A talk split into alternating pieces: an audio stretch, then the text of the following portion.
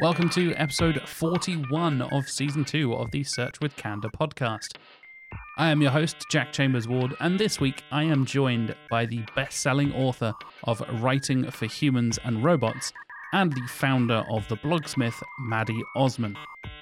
As I mentioned, Maddie has written a fantastic book, which I have read, called Writing for Humans and Robots, and that is essentially our topic for this week. We're going to dive into the importance of being able to write for both search engines from an SEO perspective and users from a human perspective, and why it's kind of important to have both and not just one.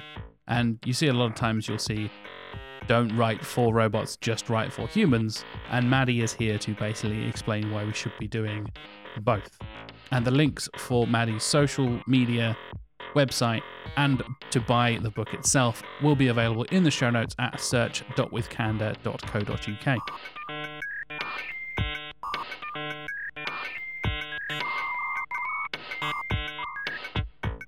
Search with is supported by Sistrix, the SEO's toolbox. Go to sistrix.com slash SWC if you want to check out some of their fantastic free tools, such as their SERP snippet generator, hreflang validator, checking out your site's visibility index, and of course the all important Google Update Tracker.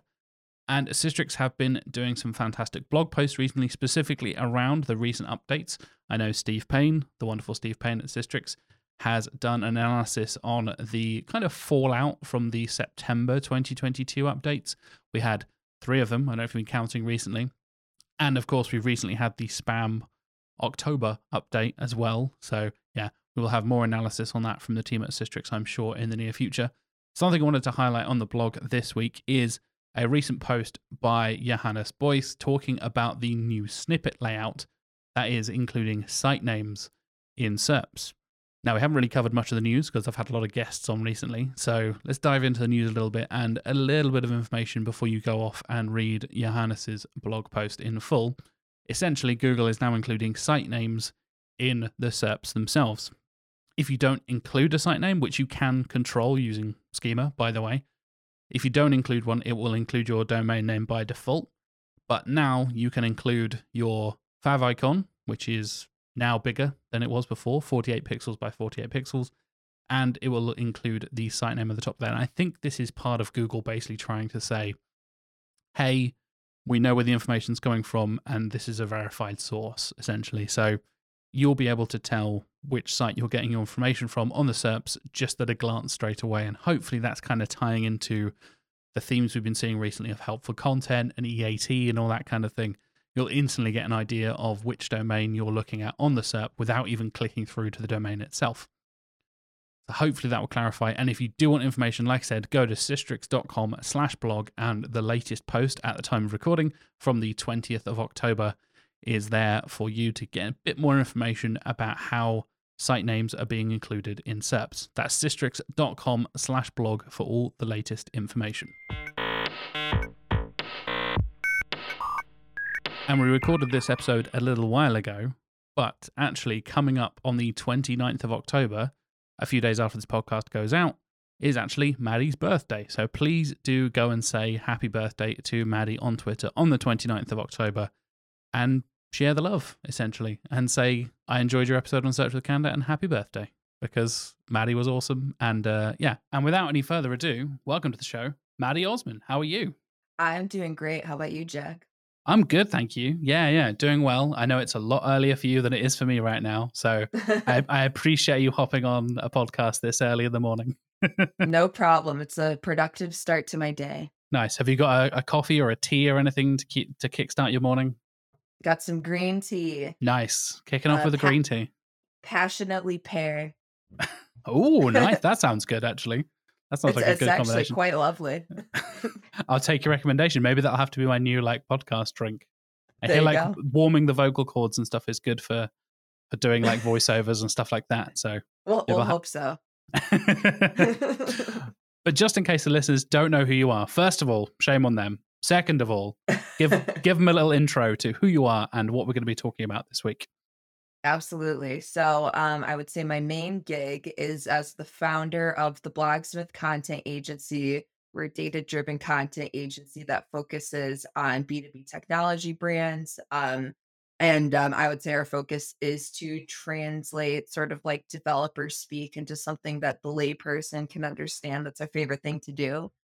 And um, my my new title is best-selling author of the book Writing for Humans and Robots: The New Rules of Content Style, which you can think of as kind of like a modern day update to the elements of style for the global internet audience. So those are those are kind of my my main things these days. Nice. That's a very nice title to be able to add on is best selling author. Like, living the dream right there. put a lot of effort into my Amazon launch, I will say.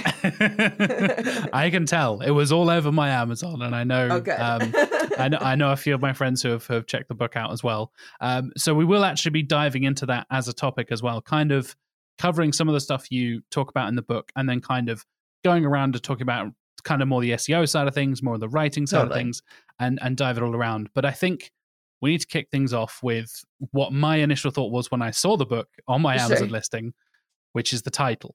I think this is a very common question for you at this point, but uh, absolutely, it has to be the place to start, right? As an SEO, I'm like, hold on a minute.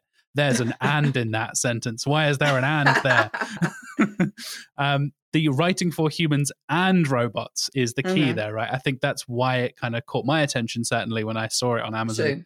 and why I kind of found it so interesting diving through and, and understanding kind of the structure of the book and all that kind of stuff. So, what was your thought process initially, first of all, coming up with the title and then sure. kind of building that as both a writer and an SEO yourself? Absolutely. Yeah. It's, uh, it's, it's quite a polarizing title, I would say. and, um, you know, it's, it's interesting when I was when I was trying to decide on the title, um, I was really drawn to that one. And I don't think I even realized like how much people were talking using that similar language, like in tweets, you know, and on LinkedIn and conversations about SEO. And so like these conversations have been happening for a while about kind of what's the difference, the or, right? But we're talking about the and writing for humans and robots. And so I think that there is a way. I think that the human is the most important reader and user, ultimately, no question about that. Um, but I think that there is a way to kind of balance the needs of the user with sort of like the technical needs of, for example, a search engine spider, the quote unquote robot that helps to surface relevant content to the human when they're searching for it. And so I think kind of like the difference between these two users and how we negotiate the difference is first of all, humans, they're the only ones who can buy from us, right? They're the ones who have empathy. You know, they're the ones that we have to use our humanity to appeal to. Whereas robots, they respond to things like descriptiveness, like keywords, specific language, and intent matching, where, you know, somebody's typing something in and they want they have something in mind that they're looking for at the other end of that search and i think that we can we can optimize for the robot that is trying to index and classify things for that human reader um, in a way that is natural enough that it doesn't affect the reading experience. So i think i think that's that's what the book is about it's about balancing the needs of of both of these users um, but understanding that the human is ultimately the only one that's going to buy from you. So you have to keep them kind of first. Yeah, definitely. And I think you do that in a really interesting way. Like I said, when I was reading through the book a few weeks ago, it was really interesting understanding the structure. You start with the human side of things, mm-hmm. and then we move on to the robot side of things, and then we bring it all together in that kind of third and final part where right. I think it's so key to understand the differences, like you said, and then the similarities and how it can all work together. And again, polarizing, controversial, whatever. I totally agree with you. There is a balance there, right? There, there is a, there is a right way of understanding, you know, using grammar and all that kind of stuff, and and specifically, like you were saying, making technical details and information more accessible to more people right. is so important nowadays.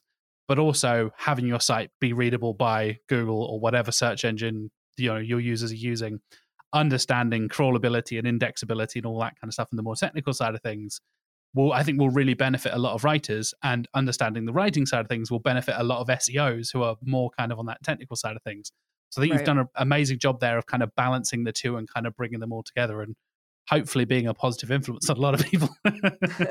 yeah, thank you for saying that. And um, what's kind of interesting is I wrote all the book chapters before deciding on the title and even before deciding on that order of the chapters. Oh, interesting. So that's something that came about really like at the end of edits and and that's when it became clear to me i knew that i wanted to write about i wanted seo to be a part of what i was writing about and i wanted to do it in a way that wasn't super um timely like it, it like it wouldn't be untrue quickly you know like i wanted it to be something that would be relevant for as long as possible and so that's why i tried to stay away from talking about really specific tools or like really specific tactics but um it's just interesting because it's like that's just kind of the way that like my agency how we look at things it's all about the storytelling and the word choice and um the visuals and things like that but you know it's just as important to make sure that we're doing that keyword research ahead of time and, and understanding how people are thinking about searches so that we can connect them so so yeah it just it, it kind of came about um a- after the fact, after writing the draft. That's really interesting because for me, like op- opening to that, I, I, read it on my uh, on my wife's tablet, so I read it like kind of Kindle kind of thing, and opening on that contents page and seeing the structure there that was so clear mm. to me like oh yeah that's the obvious way to do it. Like you start with the more accessible stuff. Everybody has learned grammar. Everybody you know right. studied english and all that kind of stuff when sure. they were in high school or whatever it was. And then you introduce the more technical stuff as you go forward and then you bring it all back together on the third part. That makes so much sense to me. And i, I really appreciate you mentioned the, the timelessness of it as well. I think that was pretty clear in me reading through it as Good. i've done a bit of writing myself. I've done a bit of seo myself as well. So kind of trying to come at it from both ends as well and you mentioned the element of style earlier on i know you referenced the ap style book quite a few times oh, throughout yes. the book as well those have lingered on for so long in so many writers' bookshelves. I'm ho- fingers crossed there will be now copies of Writing for Humans and Robots like slotted next to them for the next hundred years or whatever it is. I hope so. Where, wherever we are in the next hundred years. Right. right. Um, but do you think there are still kind of influences and lessons we can learn from, uh, like Strunk and White, the original kind of public, the original publisher, which was Strike back in the that was the 1918, something like 100 yep. years ago or so, and then it was republished in the 50s and 60s and updated. Is there lessons we can still take from the element of style now that you think are still applicable in 2022, even as we're, you know, as you were saying, very digital, very online these days?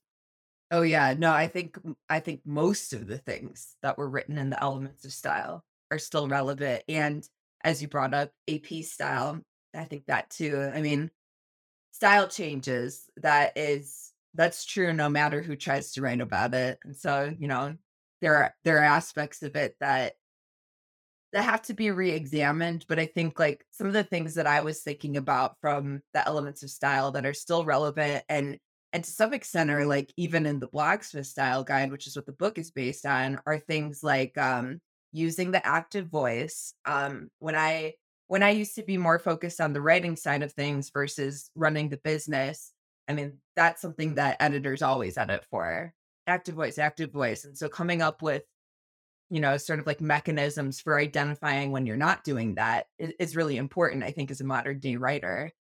Um, it's things like omitting needless words in the Blogsmith style guide. We have a couple of different ways to try to catch this. Um, rules and things that we can go by, but it's it's where it's like simply or just, you know, they don't really add a lot of value or saying something like obviously, which might insult the reader's intelligence, you know, doesn't add value.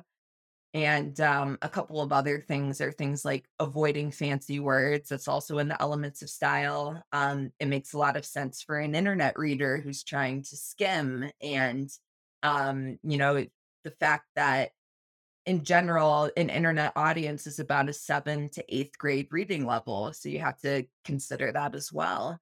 And then um, the last thing that I noticed when I was flipping through the book yesterday, The Elements of Style, is um, use figures of speech sparingly. So in the Blogsmith Style Guide, we have a section on like common cliches and and ways that you could simplify and kind of get away from that because it's just like what's the word? It's almost like it's like trite or something, you know, to see Mm. the same language over and over again. It's like a crutch kind of for a writer. Yeah, definitely. And people people understand what you're trying to say, but it's just that it kind of comes across almost like lazy, whether it is or not. That's just how it comes across. And so, for example, instead of saying like can of worms, you could say problem, you know? instead of saying get your feet wet, you could use try. Yeah, yeah, absolutely. I think that ties really nicely into, like you were saying about the eighth grade reading level there Mm, and talking about accessibility, especially. So, my background coming from working international schools and Mm. working with a lot of non native English speakers, coming on to then learn to write in English and also do SEO in English. And I know some, you know, some of the best SEOs in the world are non native English speakers Right. who are working in English. So, huge credit to them, first of all. and I think I think it's really interesting that ties into like almost just inherently brings up accessibility, right? Yeah. That there there is an average reading level, and not everyone, as you were saying, working with your tech based clients and stuff, not everyone is going to know what you're writing about, and depending on your target audience, of course, some of them. I've worked with clients whose audience are specifically very educated, right. and then I have to I have to brush up on stuff. and be like, oh right, okay. I need to know about your niche and your industry because your audience is already at that level Right. That's what they but so often you will find yeah exactly you'll so often find the audience is coming in completely fresh because organic search results are so often at the top end of that funnel right that's the the initial research stage where you're discovering this topic for the first time or you've just discovered this problem and now you need like you said you now need to find that problem and and solve it so you're coming in not knowing anything ahead of time and going in with simple straightforward language i think you you are totally right obviously and other adverbs just drive me insane sometimes just people chucking in adverbs all the time it doesn't help. just to sit, seemingly buff out word count because right. People think think word count matters in SEO and all that kind of stuff. yeah and i think it's interesting too you, you bring up accessibility i think that the other like big change between re- like the elements of style which was written mm. fully a century ago and for a different world for probably even like a small subset of the world because you know eb white he's probably thinking like oh this is going to be for like people in the us you know maybe even his local community or something and of course it exploded so now everybody has access to it but um i think one thing that maybe he didn't consider when writing it is like the global it, you know certainly internet audience and the fact that you're you're talking whether intentionally or not to people from all these different cultures and backgrounds and so beyond just being smart with grammar or whatever it's also about addressing people with respect and um and using inclusive language. So like one thing we're working on a bigger update to the Blogsmith style guide that is like a, a style guide just about inclusiveness. Right now we have a small section but it's things like um when you're talking about people instead of saying like a blind person it's a person who is blind you know people first language so that's that's just one example you know it's so you're de- defining them by their living conditions Right. or their health conditions or whatever it is. Sure. Yeah, absolutely. Yeah, or like um, you know, somebody if somebody's being like tried for a crime, they're not guilty until they're found guilty. You know, it's like an accused person, not like a murderer or something. Yeah, yeah, yeah. so so things like that. Yeah. I think it's really it's really important to think about how you may be unintentionally alienating your audience, whether it's words with obviously that insults their intelligence, or it's something that maybe makes them feel bad about just like a condition that they live with. Yeah, it's something I talked a lot about with Chloe Smith a little while ago, talking about how to be more inclusive in SEO, mm. but now bring it into writing. Chloe's obviously a writer themselves as well, like talking about their poetry and how, you know, crafting all of that kind of stuff Sure. and understanding using like gender neutral terms and things like Yep. that. 99% of the time, you can get away with using pronouns that are they, them in your writing. Seriously. And a, a lot of it is kind of rooted in that old fashioned, like all machines are female, and oh, the, the your car's right. a good old girl, and all that kind of stuff. And it's like, really? Are we back again? Thinking back to like 1918, like cars have just started. now we're in the age of the internet. I think we can get used to just using the correct pronouns, even in writing, yep. even in speech, all that kind I of stuff. So. but moving on to moving away from the humans for a second, talking about sure. robots. Let's let's get into another controversial topic, which is AI content yes. generation and production. It, as I said, is very controversial. I know uh, some of the writing staff here at Candour are very against it, and some of the more technical, for some of the more technical staff, will uh, use it to irritate people online, basically. um, and I find it fascinating. Yeah. How do you think it has kind of affected writing over the last few years since it's become more prevalent? Now, basically, everyone has access to things like GPT two and GPT three. Totally. How do you think that has affected kind of the writing style and kind of the inspiration for you, Are I guess, for writing for humans and robots? Yeah, no, it's so interesting that this question like comes up often in tandem with this subject and I I didn't bring it up in the book at all. Even though I have opinions. Okay, so how it's affected kind of like the state of affairs with writing. I think that, you know, one thing that we can say for sure is that people are a little bit freaked out. And I get it. I mean, the idea that a robot can take your job, I think is something that scares anyone in any industry, starting with manufacturing, but certainly now. Yeah, it's, it's been around in science fiction for like decades at exactly, this point, right? You're right. We have we have many stories to to try to navigate this, um, some somewhat unsuccessfully, but yeah. So I I'm personally not worried about it, and it it comes back to what I said at the beginning. Humans have empathy. Robots, at least at this point, are not capable of it. I think, you know, if we get to like Westworld robots who like maybe um, you know, conscious, you know, they if they if they dream, right? Like then they might they might be humans at that point or or close enough for the fact that they could probably take our jobs. But that's that's like a whole nother if we get to that point, we have other things to worry about. Um we're spinning off into a Westworld review podcast which, right now. Let's just let's just go I and talk about Westworld. So we could do that.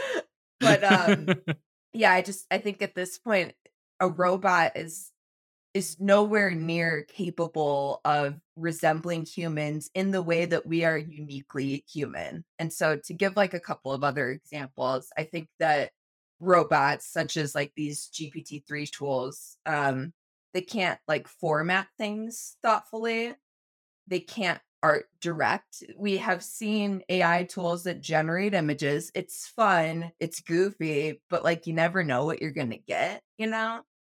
It's kind of a crapshoot whenever you type in and, and what you get as a result, even if they have a bunch of different levers that you can change and different styles. So they can't art direct yet. Um, they don't necessarily understand tone of voice. I think they can detect it, but I don't think they can generate it. Not to a not to a fine-tuned point. And then I'm trying to think if there was like one other thing that um they can't do. But I think mostly it comes down to that lack of empathy. And and just to kind of like take that one step further, um people do tests, you know, I haven't done this myself and I'd be very curious to, but like something a writer wrote, a human writer wrote, next to something a robot has created, and just seeing like in a split test, you know, what what performs better. I think that even if they look almost exactly identical, I think that that's the thing with these AI tools is that at first glance they look like really smart, really well put together, you know, whatever. But when it comes to like actually converting action, whether that's a buy or a click to a website or whatever, I don't think that they perform well because they don't have empathy. Mm, yeah. We were talking about this in the studio the other day and thinking about how can AIs detect AI generated content and therefore can Google ah. understand what is AI generated and what isn't? And we had some examples where you know we just used gpt-3 to generate a sentence we were doing like fake wedding nice. vows and horoscopes and all the kind of like short short sure. pieces of text that like a paragraph or two not going too crazy, but long enough that you kind of get that sense of tone of Yeah. voice and stuff. So it's not just a sentence where there's no context. But as soon as you changed even one word or one letter, the whole thing completely, you know, dropped out and it was like, oh no, this is totally written by a human. And you literally had to change one word in like 150 words and the AI could not tell it was written by crazy. AI. And I was like, that is really interesting because it was clearly following the logic and the Right. algorithm like sentence by sentence, word for word. And as soon as you essentially to, to use a turn of phrase, I know we're trying to avoid that, but throw a spanner throw a spanner in the works, throw a wrench in the works, it suddenly doesn't know what it's doing. And it's like, oh, then it, it's not following my pattern, therefore somebody else must have written it. And it's this really interesting thing. Just the smallest little changes can then I think that's what a lot of people are using it for, from my experience, is kind of to get the the gist, essentially, to to lay down the foundation for a lot of stuff. I've seen it in a lot of ad copy for a lot of like paid search stuff, Same. people using it for for PPC, short ad copy and Mhm. stuff like that. Generating en masse. I need to go, you know, this client needs 100 ads and we need to go live in the next two days, all this kind of stuff. And then you can you can generate them super quickly and then kind of fine tune them and, and tweak them and all that kind of stuff. Do you, can you do you think you can kind of spot the lot of AI generated stuff at first glance as a writer as an SEO? You've got both sides of your brain working there. Are you able to kind of spot it straight off, or have you been fooled a couple of times by AI stuff? I know I definitely have because I know I know news sites have used it before and then revealed it at a later date. They're like, Right, right. Ah, that news story was written by AI and stuff like that. Well, first of all, I think just to to address what you said earlier, all grammar rules fall apart in in spoken language. I, or at least this is what I try to tell my mom when she corrects me. But I'm like, it's Oh, yeah, your mom's a, your mum's an English teacher, right? she, like she is, yes. So she's Yeah. very particular. Um, to yeah, to get back to the AI subject. So yeah, it's like I've and I've tried to find like a tool that can detect it, right? And if there's just not really a, a great solution for that yet, which is probably why it's kind of like a wild, wild west on AI tools right now, because until Google figures out how to detect that, and maybe maybe they can, right? Like we we just don't know. Um, but until they can figure it out and until that detection tool software is available for others, it's kind of like, yeah, it's like open season on AI generated copy. So it's it's kind of like the perfect time to experiment because um it won't get penalized necessarily. They do say Google in the quality rater guidelines that AI, you know, robot generated copy, when however they phrase it, um, is considered spam. So that is something to think about in the back of your head if you're playing with these tools. But to your point, Jack, if you if you don't just end with what the robot generates and you add to it, you know, you edit it a little bit, then maybe Google can't detect that anymore. So yeah, yeah. so I think that's that's really the key, right? Is that you don't start and stop with what the robot says. And I I do think that there is a benefit to using it. I would say for me, the benefit that I see is using it for um like inspiration. You know, like uh, I'm looking at a blank page. Maybe I could generate like a very basic outline. And so that, you know, sends me down a path of research and um you know discovery or whatever or um maybe i wrote a great article but i'm really struggling with the title and so using a like a title generator tool and then fine tuning and maybe using some like headline analyzer tools to come up with some you know power words or whatever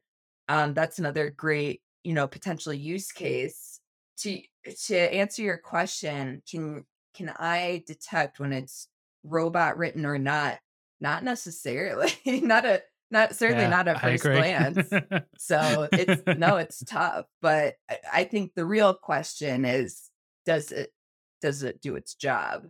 And and also um what part does it play in your process? Is it the be all and end all or is it just one piece and so another thing that another ai tool that i actually really love is this it's like a google docs extension called wordtune and the way that that works is that you have to already write a sentence and then it suggests ways to rewrite the sentence so it's like it's still Ah, coming from me right i wrote the original sentence just trying to make it better. that's really interesting. Yeah, I think, like you said, that's almost coming from the other end of it, right? So you're not you're not tweaking the AI content. AI is tweaking the human generated content, Right. and yeah, using different words and again being able to adjust reading levels or turns of phrase or whatever it is. exactly. That is fascinating, and I know something you touched on in the book as well is making things, as you were saying, more conversational is such a difficult thing. I think from a lot of the robot written stuff I've oh, seen for sure. because it follows such a strict structure you can really kind of tell like wow that was really blunt. It's like almost like it was written by a robot of course. Like So as- I, I I find that fascinating and uh yeah you touched on tools there i Mhm. know wordtune is something i'm definitely going to go and check out now and i know you've you've mentioned it on a few other shows before so I, I will definitely leave a link for that in the show notes if you want to go and check that out listeners. Um i know i definitely will. Are there any other tools you'd kind of recommend in 2022 as a writer Mm. as an seo that are kind of like essential to your day to day as as founder of blogsmith and as a writer day to day as well Totally. Yeah, I have a couple suggestions that are SEO specific, and then I have a couple that are not SEO specific. So, um, I think one of the main categories that comes to mind just with asking the question is content optimization tools, which kind of bridges that human robot gap, I would say. Um, because so tools like ClearScope, Frase, Market Muse, Surfer, um, these are all really great options. Um, we at the Blogsmith the, we primarily use ClearScope and Frase. Um, Frase more at the beginning end of creating something because it's more of like a brief. It's got a lot of research, um, statistics to look into, things like that. And then ClearScope more at the end to make sure that we're weaving in it, the way that they work. I guess just for anybody who doesn't know, is that in general, they go and they kind of look at the top 10 to 30 search results. And what they do is they extract entities. So, like nouns, people, places, things. So those are kind of like your semantic keywords. It's it's like what do what do we expect based on what's already ranking? Which again, you don't want to end with the robot here. You still have to think of ways that you as a human can make this data that you find unique because you don't want to just add to kind of the void of what already exists. You want to create something that adds new value. Otherwise, what's the point? But so yeah, ClearScope Frase, those are great tools for basically taking care of the research side of things or a huge chunk of it and curating in a really nice use format. Um, I think that you also need some sort of like all in one SEO tool in your stack. If this is your main job, if you're a small business owner, it probably doesn't make sense to get a subscription to like Ahrefs, which is what we use, or SEMrush, which is another really great option. Um, and and I do uh, maybe another link we could add too is I have this search engine journal article about free keyword research tools, so I'll I'll share Mhm. it with you. Um, yeah yeah but so that might be a better solution if you're more of like if this isn't your your whole job, right? But if it is, then it definitely makes sense to spend the hundred plus a month on an all-in-one SEO tool because the way that we use, for example, ClearScope or Frase is that we're doing our keyword research first. We're identifying a primary keyword because that's then how you generate the reports. So you can't you you shouldn't do that without doing some background keyword research. Otherwise, you're probably just going to be wasting the credits that you're paying for because you're just you're just guessing. Um I think it's important when you're creating content, especially, but I mean, probably really any job, to have um, like a project or like a process management tool. mm, yeah And so this is a big thing for me was realizing that project management tools like don't actually work that well for me. And I could never find something that was like the perfect fit for how I work, all the little teeny things that I care about and that I want the people who work for me to consider as they're doing a task. And so that's why I use a tool called Process Street, which allows me to build my ideal workflow and basically like have people on the team come in at the most relevant time. So they're not like waiting on somebody else to do something that they don't have something like burning a hole in their inbox or whatever. And um, Process Street's really great for that. It has a lot of advanced features. Um, and I'm actually going to do a webinar with them in the very near future about that. So, you know, by the time this comes out, that that, that might be available and, and you can learn more about my content production process because that's what we're going to talk about. Um, I think you also need to think about how you're documenting your processes so that they can be repeatable so that people on your team Mm. can understand what your intent was in creating them and how they should execute them. So for us, it's really simple, like Notion, you know, just having kind of like a place where you can you can just add information. Um, one of our customers, which is also a tool that we use, is Scribe, and it's a really great Chrome extension that basically you hit record and then it takes a screenshot of like every click that you make, and you can add useful um, detail on top of that um, in terms of you know creating a process document. So that's another great way, an easy way, I think, to to document the ways that you do things. Mm. And then I, I the last thing I was going to mention are uh, just thinking about graphics. And so tools like Canva, lot better than nothing. There's a lot of great things you could do if you're not a designer. Um, It's a lot better than using paint, uh, right? certainly an upgrade from Paint. And um, or if you're like me and you realize that like you appreciate art, but it's like hard for you to create it, then maybe working with like an agency. We use Design Pickle, so it's kind of like that mix of like tool and like service. But what's really cool about Design Pickle is that you can, um, even though they're a service, you can like hook their tool up to Zapier, and so you can create like forms and stuff for your team and make it like really easy to communicate with them. So those are my those are my main suggestions. nice. I'm taking notes as we go. I'm definitely going to go and check some of these out after we finish this podcast. Do it. to tie it into some more SEO stuff, I guess outside of the more obvious things, I'm sure plenty of our listeners know about, like type writing, optimizing for titles and and meta descriptions and kind of getting your H1s right and all that kind of stuff.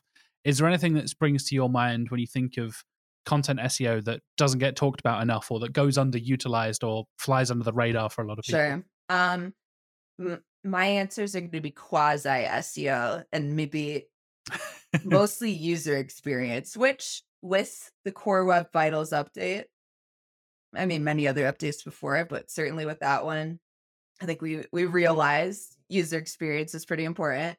Hard to quantify. Yeah, definitely something you shouldn't neglect, right? Yeah, exactly. so I think it's things like like having a clickable table of contents. That's a, that's a big trend that I've Mm. seen lately. Not even just at the beginning of the article, but sometimes it's like a floating bar to the side of it. I I saw that the other day. I literally saw a uh, table of contents, like you said, that expands at the beginning and then is hovering at the sidebar, and then each So of the parts is a jump link. So you you anchor link through to each section. I was like, that's really nice. I like so that a lot. As a user and as an SEO, I was like, oh, that's really tasty. yeah, so people people like that and it helps them and I think it it speaks to that like internet reader who's a skimmer. You know, like that's just that's just what they do. So that's a big one. It's things like using descriptive alt text that incorporates a keyword but without compromising the utility of that alt text. So what I mean by that is not keyword stuffing or not putting in a keyword and leaving it at that, but making it truly descriptive since the purpose of the alt text is to help somebody using assistive technology like a screen reader. it's almost like you're writing for humans and robots, right? But but yes, also the the yeah, so the the robot, it, not just the screen reader, but also Google's search engine spiders use that alt text to understand like the context of the content because they can't see it, right? That's another that's another limitation of robots. They don't have retinas or whatever. so so they rely on us to to explain things. I think another thing, this is this is kind of more of an engagement thing, but it's things like embedding videos in your content. And it doesn't necessarily have to be your video as long as it's relevant to the content itself. But that's something that tends to increase time on page, which, you know, keeps somebody around on your site longer. Um, it helps to just like build that relationship with them, I think.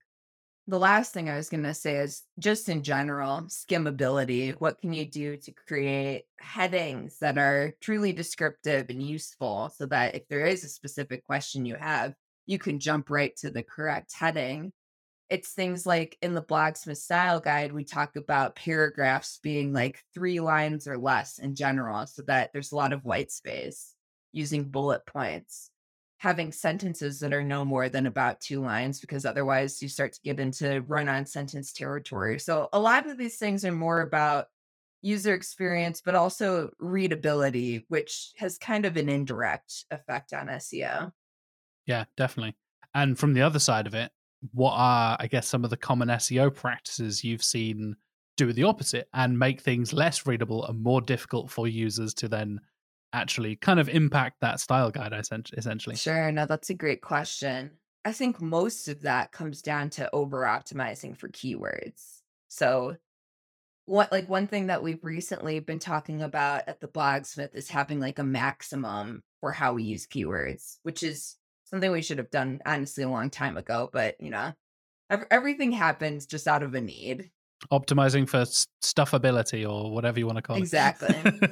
Exactly. I think that's mostly where people get into trouble is when is when they they think about that more than the reader experience, you know, and not not thinking about, you know, maybe like the synonyms that you could weave in when it is starting to feel a little too stuffy or um yeah, I mean, even just like what we're talking about with images and incorporating alt tags, like just using like the same alt text for every image or something like that. I think I think that's the main thing. I'm trying to think of if there's anything else like super notable about how SEOs mess it up. but it mostly comes down to following the data without considering the human. Yeah, I think the really common one I've seen is people really holding tight to the title like length, you know, the, all that mm. 70 characters, that 500 pixel thing, sure. and then making the title actually read in a really weird way and completely breaking that sentence. Like, oh, but I got it, got to get it down to 70 characters. It's got to fit within the title restrictions. Right. And you get like almost like the classic headline stuff. You see it in all the like newspapers where they get like three or four words on a big tabloid front page. And it's like, okay, I get it. It's a tagline, but that sentence is not. That's not how English works. yeah, no, that's that's a fair point. And I think like one thing that we've created some guidelines for writers about that's along the same vein of what we're talking about is like if if you're trying to use a keyword and it's like truly awkward, I think that Google is at the point and probably because of like the BERT update back in 2019 mm. which for anybody who doesn't know, it just made it so that Google could understand a query reading it from right to left and from left to right. So it understood like what each word in the sentence meant compared to the next word next to mm. it. So I think that because of the BERT update, now um it's it's not the same as in the past when it was like exact match keywords and like you have to fit it in mm. no matter what or else google's not sophisticated enough to understand that that's what you're getting at that's that's your main keyword but now they do because of bert so say for example taking out an article like a or an is going to improve readability just do it you know like google i don't mm. think that google is going to penalize you for that at this point that's not been my experience yeah that i totally agree well, thank you for the fantastic advice and tips and all that kind of stuff along the way. How could people find out more about you and writing for humans and robots? Sure. So, uh, very happy to be here. Thank you for extending the invitation. Um, really great questions. And um, as far as after this, I'm probably most active on Twitter. So it's at Maddie Osman. Um, theblogsmith.com is where you can learn a little bit more about what we do at my agency. And then writingforhumansandrobots.com, you can learn all about the book. You can download the first chapter for free, which is my favorite chapter. It's all about word choice and writing. So it is from the human side. And and then you can you can grab the book on Amazon if you're intrigued. It's available on Kindle and in print. And interestingly enough, the print has outsold the Kindle so far. Oh, interesting. That's cool. for very, for a book cool. about the internet. the fact that all these like thinking forward and digital, but we want to paperback book in our hands. J- Just We like a every writer has the elements of style on their shelf. So I'm I'm happy that it worked out that way. Exactly. We'll, we like I said, we'll see that next to the APC style book and Elements of Style on every bookshelf in the future. Fingers crossed. Fingers crossed. Well, thank you so much for joining me, Maddie. It's been an absolute pleasure. Likewise. And that about wraps us up for this week. Thank you very much to Maddie Osman for joining me. It was an absolute pleasure to talk to Maddie and talk about her fantastic book. Like I said at the top of the show, links for everything we've talked about, including some of the tools Maddie recommended, her website, the book website, and all of her social media links will be available in the show notes at search.withcandour.co.uk. I've got some more fantastic guests coming up, including Jamar Ramos, Daniel K. Chung, and Jeff Grill coming up in the next few weeks as well. They're already recorded and ready to go. So uh, yeah, Mark and I will also be back with some live LinkedIn Q&A stuff, and we're working on doing some more live streams and expanding our capacity there. Without revealing too much, we've got big things planned for the new year. So stay tuned, and if you would like to get in contact, of course, you can find me on social media. I am JLW Chambers on Twitter and LinkedIn. If you'd like to come on the show, if you'd like to be a guest, if you have something interesting to say about SEO or PPC, please do let me know. But in the meantime, thank you very much for listening and have a lovely week.